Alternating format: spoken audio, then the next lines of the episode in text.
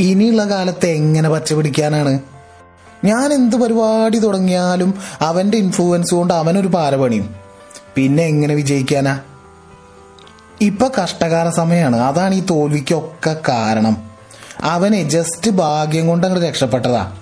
Psychology പറയുന്നത് ഈ ഒരു മൈൻഡ് സെറ്റാണ് ജീവിതത്തിൽ പരാജയപ്പെടാനുള്ള പ്രധാന കാരണങ്ങളിൽ ഒന്നെന്നാണ്. എക്സ്റ്റേണൽ ലോക്കസ് ഓഫ് കൺട്രോൾ അഥവാ എന്റെ ജീവിതത്തിൽ നടക്കുന്ന സംഭവങ്ങൾ അത് നല്ലതോ ചീത്തയോ അതിനെ കൺട്രോൾ ചെയ്യുന്നത് പുറത്തുള്ള എന്തൊക്കെയോ ആണ് എന്ന് വിശ്വസിക്കുന്നവര്.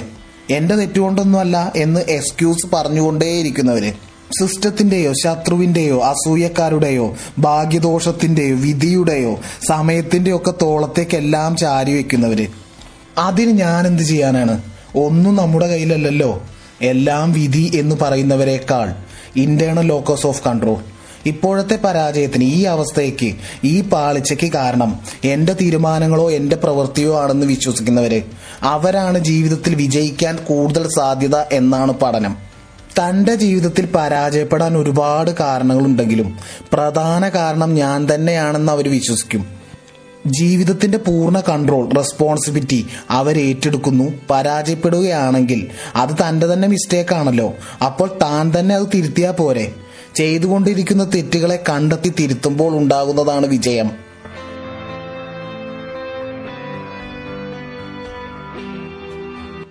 എക്സ്റ്റേണൽ ലോക്കസ് ഓഫ് കൺട്രോളിൽ പുറത്തുള്ളവയാണ് ജീവിതത്തെ കൺട്രോൾ ചെയ്തെന്ന് വിശ്വസിക്കുമ്പോൾ മറ്റൊരാൾ തടുത്താൽ എനിക്ക് വിജയിക്കാൻ കഴിയില്ല എന്ന് വിശ്വസിച്ചാൽ അയാളുടെ കോൺഫിഡൻസ് ലെവൽ എന്താവും?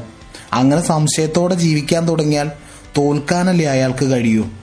നമ്മുടെ കൺട്രോളിൽ ഇല്ലാത്ത കാര്യങ്ങൾ അത് സത്യമായിരിക്കാം അല്ലെങ്കിൽ അല്ലായിരിക്കാം അതിൽ വിശ്വസിച്ച് കാത്തിരിക്കുന്നതിനേക്കാൾ എന്തുകൊണ്ടും നല്ലത്? നമ്മുടെ മുഴുവൻ കൺട്രോളിലുള്ള പ്രവൃത്തിയെ വിശ്വസിക്കലാണ്. അതിലേക്ക് ശ്രദ്ധ കൊടുക്കലല്ലേ? ഭാഗ്യമുണ്ടായിരിക്കാം ഇല്ലായിരിക്കാം. ഒരുപാട് പേർക്ക് വർക്ക് ചെയ്തിട്ടുണ്ടായിരിക്കാം. പക്ഷെ അത് നമ്മുടെ വിഷയമല്ല.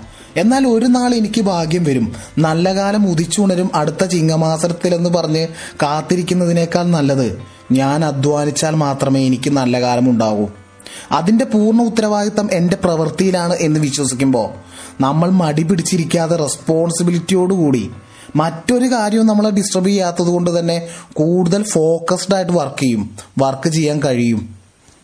അതുകൊണ്ടായിരിക്കാം ഇന്റേണൽ ലോക്കസ് ഓഫ് കൺട്രോൾ പുറത്തുള്ളവയേക്കാളൊക്കെ കൂടുതൽ തന്നിൽ വിശ്വസിച്ചവരാണ് ജീവിതത്തിൽ വിജയിച്ചതെന്ന് പഠനങ്ങൾ പറയുന്നത്. അങ്ങനെ വിശ്വസിച്ചത് കൊണ്ട് തന്നെയല്ലേ ഏതു മാന്യത്തിലും ബിസിനസ് തുടങ്ങി വിജയിച്ചവരെ നമ്മൾ കാണുന്നത്?